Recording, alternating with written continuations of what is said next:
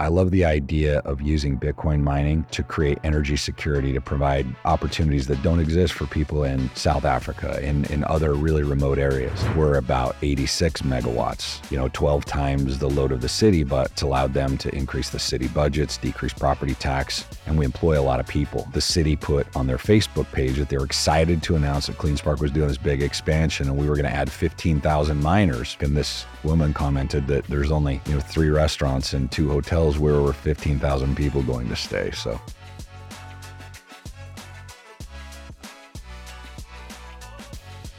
This podcast is entertainment, not financial tax or legal advice. Views expressed represent statements of the speaker in their individual capacity, do not represent the views of Unchained, and should not be considered investment advice. Speakers often have personal, family, or business connections to Unchained, which may include direct financial benefits. Please see our disclosure at unchained.com slash podcast. Matt, thanks so much for coming on the podcast. Yeah, absolutely. My pleasure. I appreciate the invite. It's good to finally meet in person. I know I enjoyed our last podcast, but virtual. but so now, yeah, great to meet you in person. Um, if someone hasn't listened to our past podcast or hasn't heard you on a panel or another podcast, can you tell the audience a little bit about you and what you do at CleanSpark? Yeah, absolutely. So, um, uh, my my current title, my role is executive chairman and co-founder. So, um, Zach and I got together and started this company as an energy business a number of years ago. We built uh, microgrids, which is you know decentralized power for military and commercial companies. Um, and so we kind of grew that business together and recognized the valuable tool that Bitcoin mining is in adding stability to the grid and and you know using being a, a consumer of last resort for oversupplied power um, and and being able to incentivize clean energy development. So we kind of stepped into the Bitcoin space and then completed the pivot and kind of exited the energy space. And it's been off to the races ever since. Yeah, I'm sure. I know you guys have historically CleanSpark navigated the Bitcoin market extremely well. What's your like as an executive, like what's your role day to day? Like I know you said you've been traveling a lot recently, but like what are you normally doing? So we um we're real collaborative as an executive team. Um, you know, Zach manages the the C suite and oversees the day to day operations. My role is more about the capital markets. I deal with the research analysts. I deal with the investment banks. I, you know, I handle the the more of the financing side of our business, um, and then also, you know, do a little bit more of the of the PR side of it. The um, communications team is specifically in in my kind of section of the the org chart. So, you know, our our um, our social media teams, our communications team, we collaborate together to make sure that you know we're we're relaying the appropriate messaging um, to our shareholders and to the you know communities in which we operate. Nice. Do you enjoy, I guess, like traveling and doing podcasts and being like a public voice for CleanSpark, or does it get tiring sometimes? No, I love it. I'm, I'm, you know, I got to do a panel today with yeah. with Fred and Jason and and um, Tyler and it's it's something I'm passionate about. You know, I I I got into this business, you know, from traditional energy and and developed a real passion for energy and you know, it it it was a, a an interesting intersection with Bitcoin and so to have the opportunity to share kind of the whys and hows of what we do our business and what sets us apart and what you know makes the meaningful relationships in the communities that we operate it's um, something I really enjoy. So I, I I love the travel aspect of it. You know, I I, I enjoy the opportunity to kind of evangelize for Bitcoin mining and you know CleanSpark specifically on a you know national and international level. Nice. Yeah, you said you worked closely with CleanSpark's communications team. Like, what key messages are you trying to convey right now? Like when you guys all sync together, whether it's through socials or panels that you go on or podcasts that you or Zach goes on. Like, what are some key messages that the world doesn't quite understand about Bitcoin or Bitcoin mining that you want to communicate? Or CleanSpark? That's a great question. Um, I think there's there's a couple of sides to that coin. Um, you know, everybody hears the from from a from a regulatory perspective. There's all the negative surrounding Bitcoin and cryptocurrency, and it's really kind of misinformation or disinformation. So to to communicate effectively the fact that you know the un, the underlying commodity of Bitcoin creates opportunity. It's it it's a new kind of money, and and to be able to share what that does to give people to access to financial markets, but then to also, you know, drive home the scarcity that's part of the Bitcoin algorithm that, you know, if you choose to save your money in fiat currency and we just print more fiat currency, then your savings is worth less. You know, I mean, everybody's read the Bitcoin standard, but the idea that there's there's only 21 million Bitcoin really speaks volumes to the idea that you know this this is something that can be a legitimate store of value, and the fact that it incentivizes energy development. You know, President Biden, when he was elected, talked about the fact that they were going to convert the entire domestic fleet to EVs, and so it's 685,000 cars and light trucks. We already have a broken grid, so how do you how do you add that much load on it? And the answer is you add renewables, but it takes a while to build renewables. And once it's built, it has to be complete before you can get an interconnect with a utility. And that takes time. So the idea that you know we can buy that power, we can support that renewable generation while the interconnect developments or interconnect contracts are being completed. We actually are incentivizing and greenifying the grid. So that's a big part of it.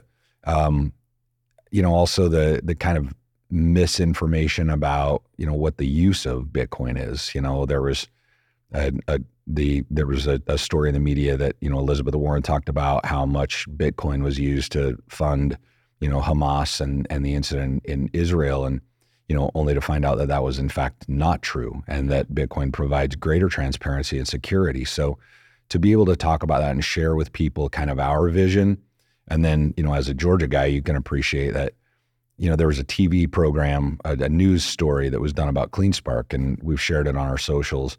But and that's a, a real important message to us that you know our expansion in little towns like Washington and Sandersville.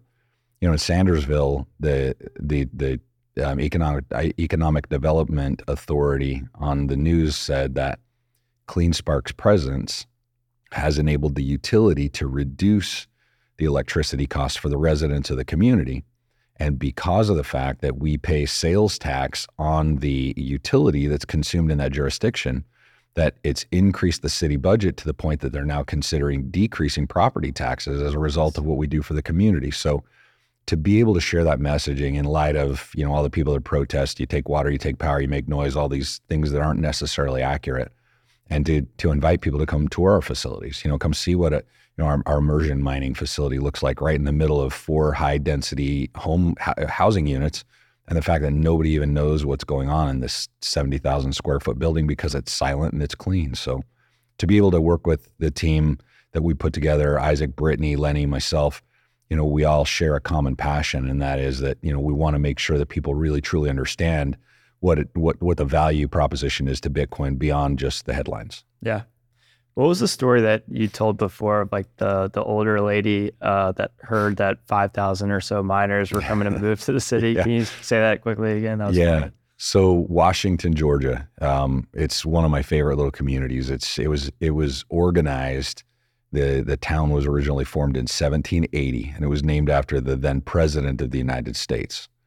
So the the city there's a ton of history there. The the the city hall is built on the foundation of the building where they signed the documents that abolished the Confederacy. So beautiful little rural town, about four thousand people. Um, the the entire load, the energy load of the city was about seven megawatts, and now um, we're about 86 megawatts. So you know, 12 times the load of the city, but it's it's incentivized. It's allowed them to increase the city budgets, decrease property tax, and we employ a lot of people. And the city put on their Facebook page that they were excited to announce that CleanSpark was doing this big expansion, and we were going to add 15,000 miners, meaning ASICs. Yeah. but you know, traditional logic, and this woman commented that there's only you know three restaurants and two hotels where were 15,000 people going to stay. So it's a it's a cool educational process. We take for granted that people know what we do. Yeah, that's that's hilarious to me. Um, I saw this recently regarding CleanSpark and a lot of the other top Bitcoin miners. JP Morgan initiated coverage on this, I guess, a few Bitcoin miners, including CleanSpark. What does that mean? Like, is that a big leap forward? What are your thoughts? Huge. Um, as part of you know my my responsibilities in the company, it's communicating with the research analysts, the sell side guys. And Reggie Smith is a really bright guy for JP Morgan. And, you know, you, you, don't have to go too far back in history to see that you know, Jamie Jamie the, the CEO of J.P. Morgan, is not a big advocate for Bitcoin, or or historically has not been. But J.P. Morgan has a um, DeFi desk where they cover companies that are involved in the DeFi space as well as the payment space. So you know, think PayPal, whatever. Mm-hmm. And I've developed a bit of a relationship and conversations with Reggie, talking about all the things that you and I are discussing. And he uh, and his team put together pretty in-depth analysis of you know efficiency of machines, you know joules per terahash and cost of energy, and you know which companies are doing it better, where who's most efficient, and then based on current market valuation, who's their top pick. And you know it was beyond my my wildest expectations that J.P. Morgan would say CleanSpark is their top pick in all the mining space, but it's a it's it's a huge nod to the execution by by Zach and the executive team on the way that they've chosen to operate the business. And then we we collaborated. I made a comment this morning on the panel that we don't always see eye to eye. You know, Gary, Zach, myself, Isaac, our our team may disagree, and you know, behind closed doors, we beat each other up to support the belief or the strategy or the or the thesis that we may have about you know any particular topic but it enables us to really research it and dive deep and find out what makes the most sense for our shareholders, what makes the most sense for the communities we work in. And so to to be collaborative and and to have the outcome that we did and then to have a company like JP Morgan say that about us it's it's huge but beyond that it's massive for our industry getting the recognition that you know the biggest the biggest fiat bank in the world is now kind of throwing their hat into the ring and analyzing and providing research the irony is that I can't get a bank account. I personally hmm. can, but CleanSpark yeah. couldn't get a bank account with JP Morgan because of the the sector that we operate in, but they provide research coverage and analysis and rate us a buy. So who knows? Nice. Yeah, to me it seems like a massive step for the industry. It's cool like looking back over the past few years, I mean, people that were doing research on the Bitcoin mining space and public Bitcoin miners or private Bitcoin miners, you know, it's just regular people. It was like one one guy. Now it's like JP Morgan is literally analyzing your company and a bunch of other companies. So it's it seems pretty awesome.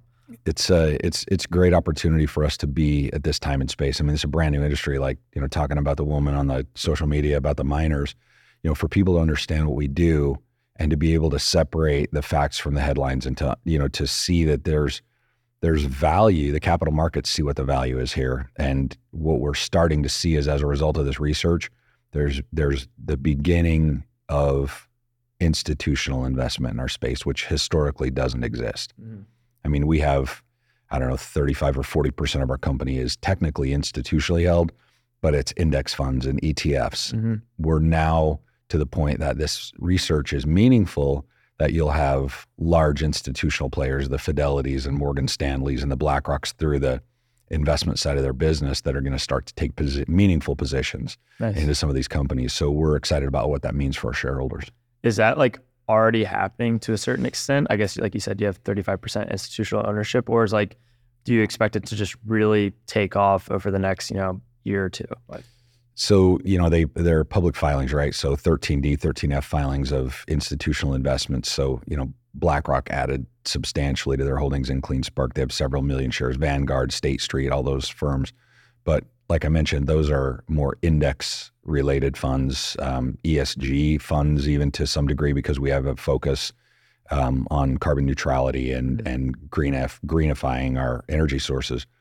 But when I'm referring to institutional holdings, I'm talking about Fidelity coming in and taking a 9.9% stake in a company like they do in other industries that that historically hasn't existed here. So as that and and I think as part of the maturation with the you know I think inevitable approval of the ETFs and then logical meaningful regulations surrounding our industry to create kind of barriers to create a roadmap so people understand what you can and can't do and get clarification on what exactly it is the SEC wants if they know yeah. Um, but I think that that makes it more an investable space, and I'm excited for what that means because you know the, the fact that we're we're one of the largest energy purchases in the state of Georgia, and we're the largest energy purchaser of MEAG, um, and and what that means as far as a contribution back to the community, but also to provide revenue to these little towns, the you know 49 rural municipalities that invested in in to create MEAG as a co-op 45, 50 years ago when when Georgia Power went bankrupt. You know, it's it it really is a stabilization for the grid, but it also allows them to recap some of the revenue that they, you know, created bonds to fund all those years ago. So it's a it's a very, very powerful tool when it comes to balancing energy. And and I think that, you know, as it's seen more that way, you're going to see relationships where utilities and Bitcoin miners are much more closely connected. Yeah, I definitely agree. Building one of the you know top Bitcoin mining companies in the world, what's been something that's very challenging that you didn't expect to be very challenging? So in the early days of my professional career, I was involved more in traditional energy, oil and gas. And you know the variability variability there is the price of a barrel of oil or the price of a billion cubic feet of natural gas in this industry, you got the variability of the cost of electricity. You got the variability of the difficulty of the Bitcoin blockchain, so the global hash rate. And then you have the variability of the price of Bitcoin on a daily basis. When you layer into that, that our machines, especially in air cooled environments, are temperature sensitive. Your cost to mine and your output is also variable based on ambient temperature and relative humidity and a number of other factors. So the fact that you're not modeling just around the price of a barrel of oil, um, it creates complexity into building these models. And um, I was at a at an event last night, and and one of the industry providers that was there that probably knows intimately every miner um, in the in the Bitcoin mining space made the comment that we CleanSpark have built a team of the smartest people in the room, and you know Taylor and Brad and and and the group of guys Scott that oversee our mining. These guys are actively working with firmware and software and increasing the output and decreasing the consumption and regulating the temperature, but then also tying that back to effectively a throttle. So when the price of energy on our models, when the, the spot price of energy is low and the price of Bitcoin is higher, and the temperatures are decent, we can step on the gas and make a machine consume a little bit more power but produce more Bitcoin. And the inverse of that is also true. So we probably unlike most miners, we built models that show what happens if you slow a machine down. You know, everybody's talking about massive hash rate. Well, I, we can take a 3000 watt, 100 terahash machine. Um, so that would be 30 watts a terahash and we can slow that down to a 70 terahash machine, but it's only consuming 20 watts of terahash. So now we're making it more efficient by slowing down the output. You know, think of maybe putting your car on cruise control instead of hammering on the gas. And so by by having these active models and throttling up or throttling down, not just month over month or week over week, but minute over minute, and to have that flexibility, um, it it makes this business more simplified by having that kind of um, automation, I guess, if you will. So I, I, guess the complexity of the overall environment would would be what I would say is the most unexpected. Yeah, yeah. There's just so many variables, I guess, that make it very difficult to navigate the industry as a as a Bitcoin miner. And also, like I feel like Bitcoin mining, probably like most commodities, has these like crazy cycles where price of Bitcoin goes up so much, hash rate kind of lags because it takes a while to build out that infrastructure and then difficulty rises and then price goes back down and then everyone's like oh gosh what have we done so i guess you've seen similarities between like bitcoin and other commodities yeah for sure um, we've also used that to our benefit right so november of 21 we're, we're sitting on a stack of bitcoin and bitmain comes out with the xp that's you know this newest latest greatest most efficient fastest machine and you know literally two and a half billion dollars worth of machines are ordered back in late 21 we chose not to jump on that bandwagon. Instead, you know, Bitcoin is in the fifty, sixty thousand dollar price range. We liquidated our hodl. We, being energy guys, kind of looked at the future pricing model, and there's a source you can look up online. It's the Henry Hub. So it's basically natural gas distribution and a forecast over the next 12, 24, 36 months for the southeastern United States. And even though our concentration is on nuclear and renewable energy, electricity prices follow the price of natural gas, just as a normal part of history. So we looked at natural gas futures And it was very clear that energy prices were going to skyrocket. Then you add a couple of billion dollars worth of 140 terahash machines that are more efficient than anything else on the planet. And it's very clear that over the coming nine months, difficulty hash rate was going to go up. And so companies chose to incur debt to finance these. So now you're making debt service on a product that you're not going to see for three fiscal quarters. And, you know, just looking at it from kind of a bird's eye view with the analysis on energy pricing, difficulty likely going up, and then the volatility that underlies the, you know, the, the commodity of Bitcoin, we decided to wait.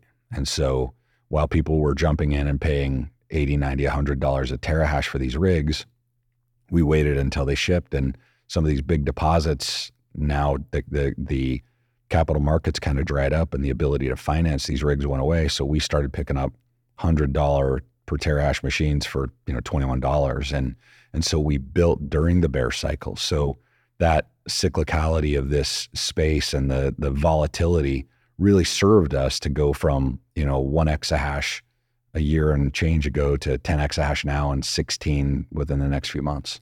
Yeah. I mean, that patience for you guys clearly really paid off. And, you know, in hindsight, you know, when Bitcoin's at 60,000 in 2021, everyone's like, oh, it's about to go to 100,000 and whatnot. And fortunately, that didn't happen. And, you know, a lot of people paid the price for that. Um, if you weren't working in Bitcoin mining, you know, now, what would you be doing? Any idea? Yeah, it would, it would definitely be something related to energy. It's you know it's something I'm passionate about. Um, Pre CleanSpark, you know, having traditional energy experience. You know, I'm I'm a father to six kids, and so you know, making sure that we're good stewards of the environment and we we use energy, but we do it the right way. We're responsible about it. It's something I, I care deeply about. So it would it would definitely be something in that space or sector. Let's take a quick moment to talk about the Unchained IRA. With the Bitcoin price moving above 40,000, the Unchained IRA is breaking records this month. With a Roth Bitcoin IRA, you don't pay capital gains on the appreciation of Bitcoin. Unchained offers a solution. They make it simple for you to set up a Bitcoin IRA while keeping control of your Bitcoin keys. Use code FRONTIER for $100 off and schedule your free consultation today at unchained.com slash IRA. Now back to the conversation. Going back to a CleanSpark and really growing and expanding, how do you think about financing CleanSpark? Like, you know, I talked about back in 2021, it was obviously a pretty bad idea to take out a lot of debt and buy a bunch of ASICs. Do you prefer to like borrow money via debt or do you prefer to find like issue new equity? Like, how do you think about that dynamic? So we run kind of analysis on whether or not a, a transaction is accretive to our shareholders, right? So the value of the acquisition is greater than the impact of the dilution. So, you know, earlier this summer, we bought 150 million dollars worth of of um, S19 XPs, and our stock was you know two dollars and change or three dollars. So, if you do a traditional overnight raise, then your fees to do something like that are six to eight percent, and it's priced at a discount to the market in order to offset the risk. So we'd be taking capital really cheap, and then there would be a significant overhang because it comes in a lump sum. So a couple of years ago, we did a $200 million raise. So it creates an overhang in the market, puts pressure on the price.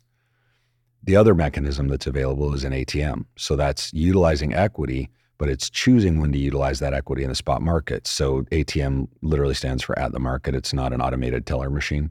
So because we announced that, stock price begins to appreciate over the course of the summer, we see the stock go to five and six and seven dollars. We're then able to lean into that ATM and use equity capital at seven dollars versus a discount to three dollars where we were. So, from a standpoint of utilization of equity, that's that's been one of the levers. The other is up until midsummer, we used Bitcoin to pay for our OPEX. And then we also did an analysis to determine whether or not it made sense to use Bitcoin or equity for our CapEx. So the third point you talked about debt, which if it were available, which it's not nearly as as available as it once was, the fear by these larger lenders is the uncertainty surrounding halving. So when we bought 150 million dollars worth of machines back in April, if we were to have financed that, debt financed that, what the lenders are looking for is an amortization that completes the loan cycle before halving. So now you're amortizing 150 million dollars between Hmm. April and April. So effectively, you're paying cash because the machines are you know three, six, nine month deployments. So with the interest rates and the lending environment being what they were, they were it just didn't make sense for us. So utilization of a combination of debt, excuse me, equity and Bitcoin really proved to be the right choice for us because we have a, a spotless balance sheet right now. Nice. Do you think like as if we are going into another Bitcoin bull market, whether it's, you know, now or six months from now or 20 months from now, do you think there will be another wave of people getting extremely greedy, borrowing a bunch of money and, you know, probably getting wrecked as the cycle turns again? Or do you think that that won't happen this time? You know, it's a good question. Um, I think that the lack of certainty in a regulatory environment creates that unknown, right? So you you talked about the fact that I've been traveling a lot. So I spoke in London earlier this year. We were just in Dubai. We've you know been all around the world, and it's interesting that a lot of Bitcoin mining companies that are seeking investment capital are using the fact that the U.S. is pushing Bitcoin miners away to incentivize people to invest in companies offshore.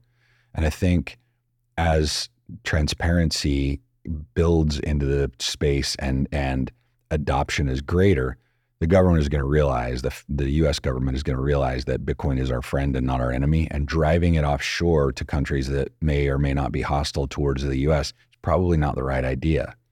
So, I I think um, there there's definitely an a based on history. I would say that there's likely a bull market that's coming. Um, Josh Siegler um, and and uh, Will at Cantor Fitzgerald ran models on um, which miners will be profitable, have the lowest cost per coin to mine, and who survives post halving. And they did a really extensive analysis of historical Bitcoin prices post halving and where it's gone from 30 days post halving two cycles ago to 90 days post halving this cycle, this most recent cycle to the forecast that it's likely to be a, the peak of the bull market in that 100 to 180 days post halving this time. So I think that the challenge becomes that, you know, Tether today, they announced they're going to spend a half a billion dollars on Bitcoin mining. And that's a comment that the four of us got to discuss on the panel today. And Bitcoin mining isn't as simple as buying machines as a commodity and just putting on a shelf and plug them in.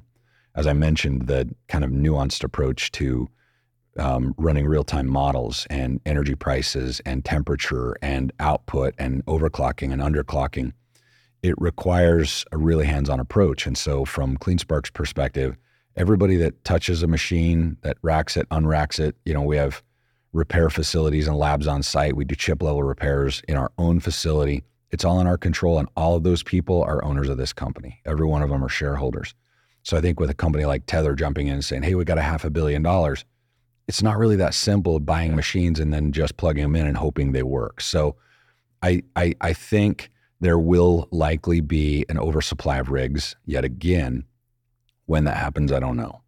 You know, with the price appreciation of Bitcoin in the last 30 days, obviously the market for rigs is tightening up, demand is going up, but efficiency is also improving. So machines that were latest, greatest state of the art 24 months ago, um, you know, you were talking a 3,000 watt machine um, at 100, 100 terahash. So, you know, 30 watts a terahash. The new S21s that we just bought, 4.4 exahash this summer, those are 14, we paid $14 a terahash for those.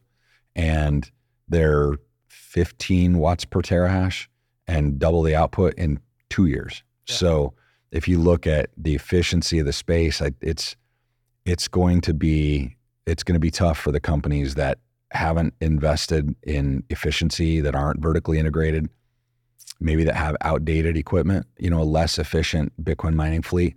I think hash rate is going to spike between now and halving, but the research guys that I've spoken to, Reggie and Josh, and the, you know even like Chardan and and BTIG and HC Wainwright, and you know now we're covered by Alliance Bernstein as well.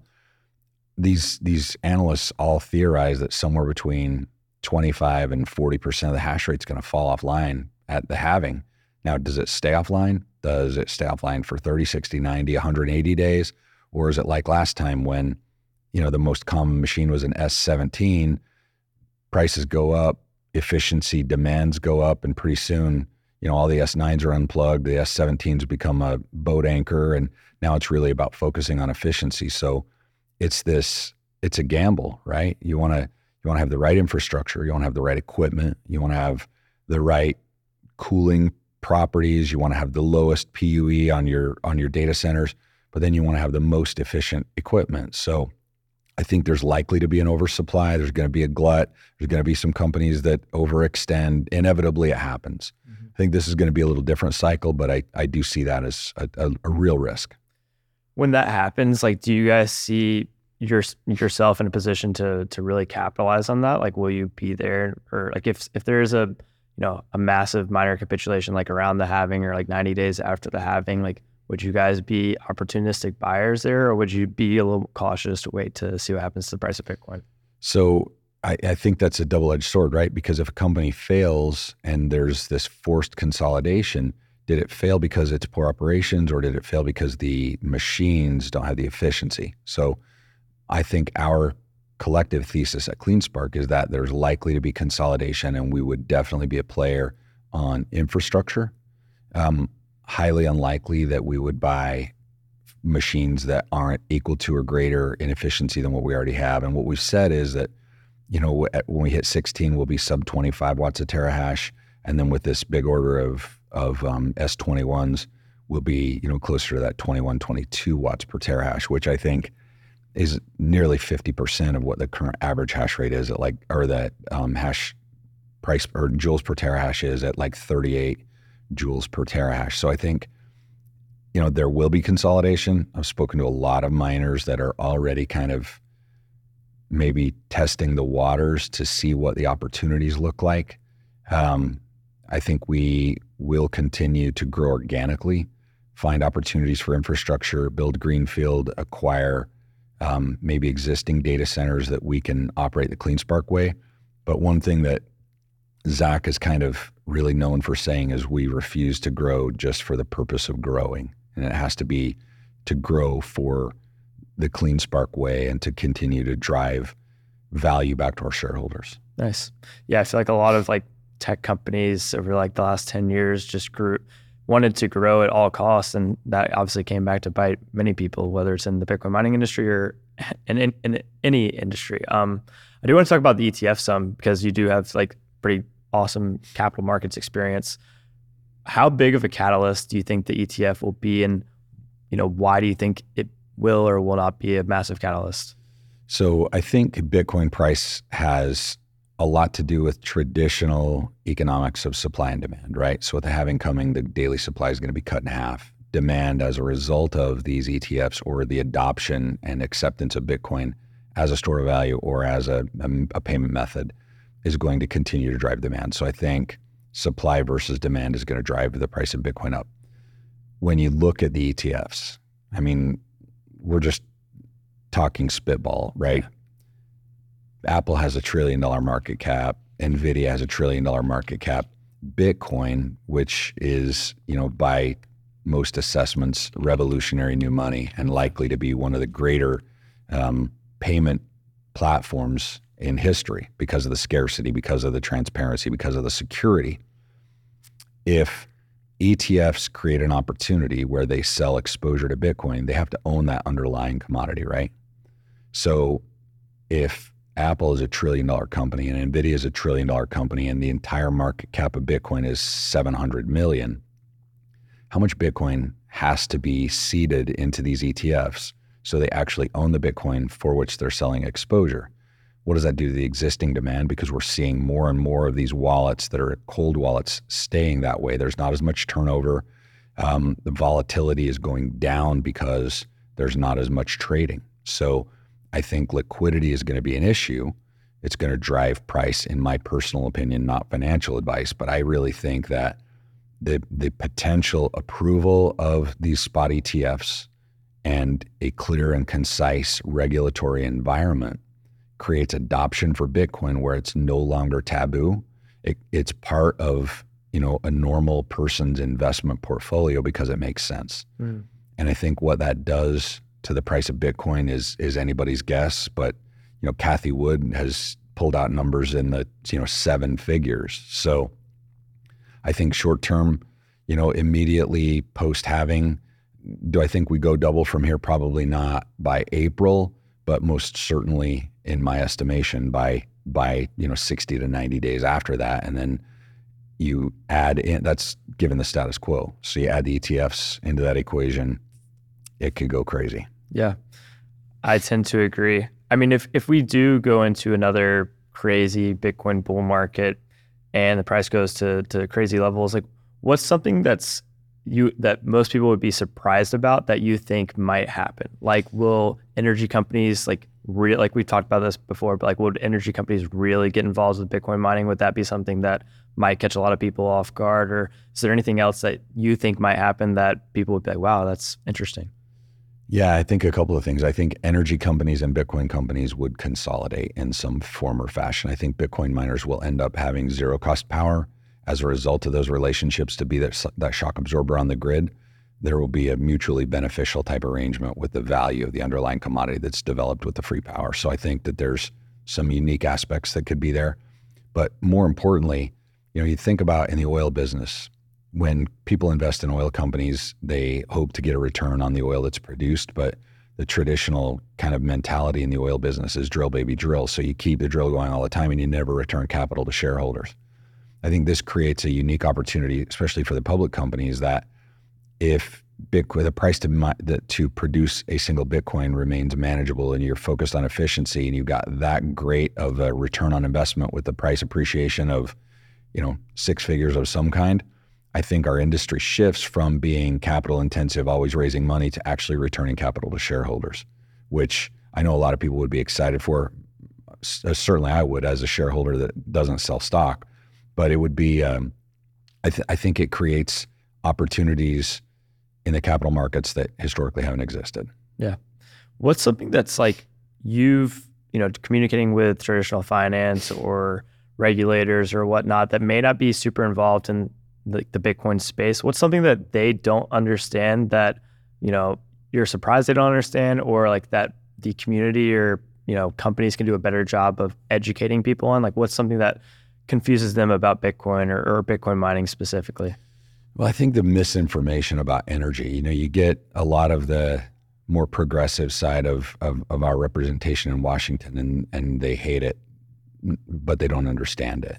And, you know, Jason Les and his team at Riot do a great job here in Texas. Um, they, they participate in demand response. And so when energy prices are high, they shut off and push power back to the grid. So Riot made an announcement like I picked up by CNBC and it said Riot made 30 plus million dollars for not using power. That is a huge black eye on our industry because it paints the wrong picture. It's a smart and savvy business decision on their part. It does assist in stabilizing the grid, but it creates the wrong message.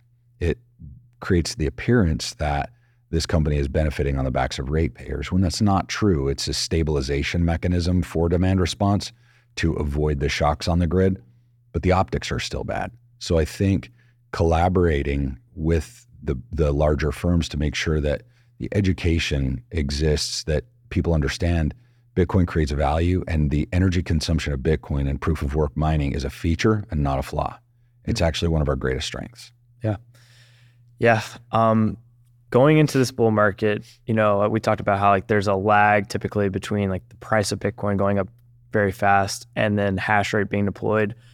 What do you think it would take for like hash rate to double from where it is today? Like, is that like a crazy, you know, out there like so much infrastructure is going to be built out, so many ASICs are going to have to be produced. Like, how long might that take for for you know, say Bitcoin just randomly went up to half a million dollars per coin? How how long would it take for hash rate to actually double from where it is today? It's a good question. Um, you know, the last real aggressive bull cycle in late 21 Bitmain really controlled the industry. They could they could sh- shut down or slow down production and drive the price of ASICs up just on their own. There's more distribution. It's less. It's more decentralized from a standpoint of manufacturing. You know, you got U.S. manufacturers now.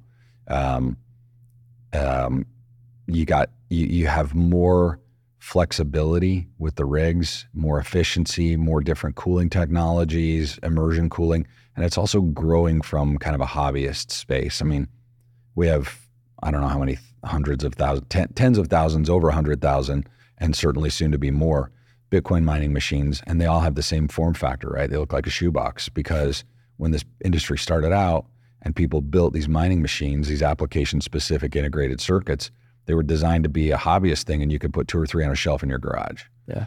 So the fact that the industry hasn't matured to the point that we're buying blade servers and existing immersion tanks um, is you know proof positive that we're really still in our infancy. I mean, this is a nascent industry. So I think to experience that kind of growth, there's going to be some revolution and some change in the technology, the underlying way that the form factor is and the operations of the machines, the way we build them.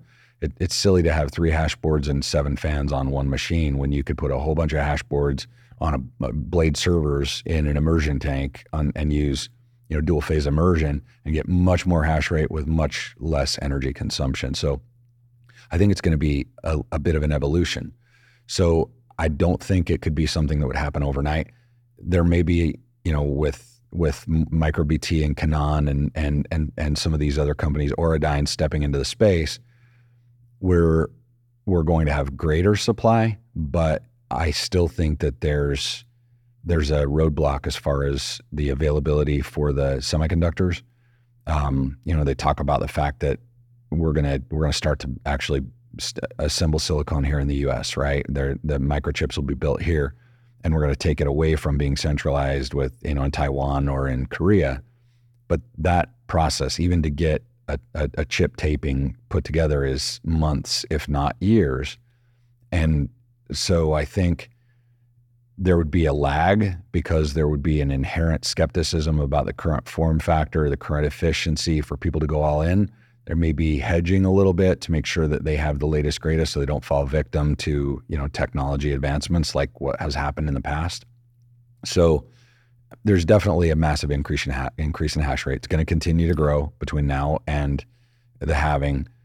Like I mentioned, I think, you know, a third of it falls away unless Bitcoin goes parabolic and and then all bets are off, and you know it could continue to grow at the current rate. So it's it's um it's a it's a gambler's environment a little bit. I mean, you take a risk, but it's it's got to be a calculated risk. Otherwise, you're going to be on the short end, like many companies were last time. Yeah, definitely. Do you see like AI? You know that that's become you know a, popular thing recently, like Chat GPT and and other cool like uh, software out there now. Obviously, AI is using a lot of GPUs. They're building out a lot of you know not mining farms, but data centers, I guess, effectively. Do you see like AI competing with mining infrastructure? If Bitcoin does go on like that massive bull run, will like, you know, you know Google and, and you guys be competing for like transformers or something or, or people that build data centers? Yeah, I think, you know, that's the real risk. It's not Bitcoin miners, it's, you know, mass adoption of of, you know, the the the the servers that are required to support AI.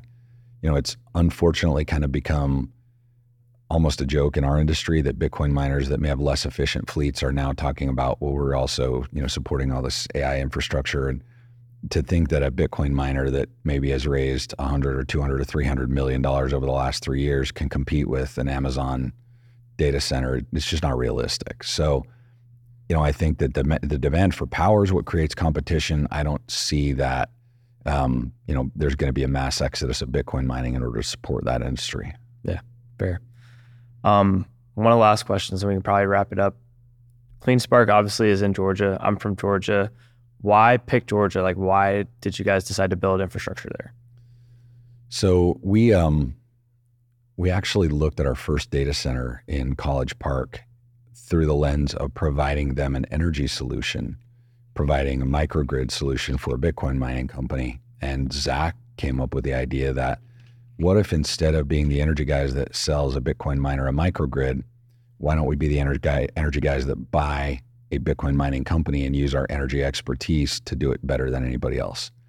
And the first community in Georgia, you know, in the city of College Park, we we had an agreement for 50 megawatts of power. Back then, we had a fixed price deal at like 2.8 cents per kilowatt hour. And the people of Georgia loved us. You know, Georgia's a purple state, right? So you got blue in Atlanta and red almost everywhere else. And so you you have these working class communities where industry has gone away, and we go in and provide really meaningful jobs. And and then you you have the opportunity to allow these small communities to monetize the investment they made in energy all those years ago. And we've developed a, a really strong bond and relationship in the state of georgia. You know we sponsor um, college degrees for kids in in computer sciences thinking that you know, we're training our workforce. We're really heavily involved in a number of different um, community resources to give back um, Washington, Georgia, their their budget went from 16 million a year ago to 30 million this year, based on the revenue and tax they derive from our relationship. So, what that's created is instead of people picketing and protesting, saying "shame on you," we have mayors and city councilmen and representatives from little towns saying, "Hey, can you guys come do that here?" So, you know, Georgia's just proven to be a great opportunity for us. It's got very unique power with the Vogtle series of power plants. We, you know, focus on the, the nuclear part of our mix, but also hydro and solar. Um, but we work not only with with MEAG, um, but we work with Georgia Power, and we also work with some of the small municipalities that are their own utility, like the city of Dalton. So, it, for us, concentration risk is a non-factor because we're spread out throughout the state. So I'm not worried about a single storm taking us down. Um, we have insurance that covers a lot of that stuff. The environment in Georgia, it's a very low altitude, very high humidity. And while you and I don't like humidity because our bodies cool by sweating, right? Chipsets don't sweat. So as you're pushing air across the chipset, that humidity in the air dries, decreasing the ambient temperature, actually making a hot, humid environment better than a hot, mm. dry environment. So there's so many factors about why we love Georgia. Um, it's likely we'll continue to grow there, but it, we're also, you know, um, Duncan, Zach, Gary, Scott, myself, you know, our our team. We have a M and A call every week, and we talk about opportunities both in other states throughout the U.S., but also in other countries around the world. Um, evaluating opportunities, evaluating counterparty risk, and and kind of looking at it through the lens of what's in the best best interest of our shareholders, what's the way that we can control the risk, mitigate that risk and and still build, own, and operate facilities that operate in the CleanSpark way. So, you know, we'll it's likely I, I would think that you'll see us expand beyond Georgia and the U.S., but also beyond the U.S. But you know, Georgia is home right now. Um, we're continuing to build there. You know, we're we've got 150 megawatts that'll come online in in Sandersville here in the next couple of months.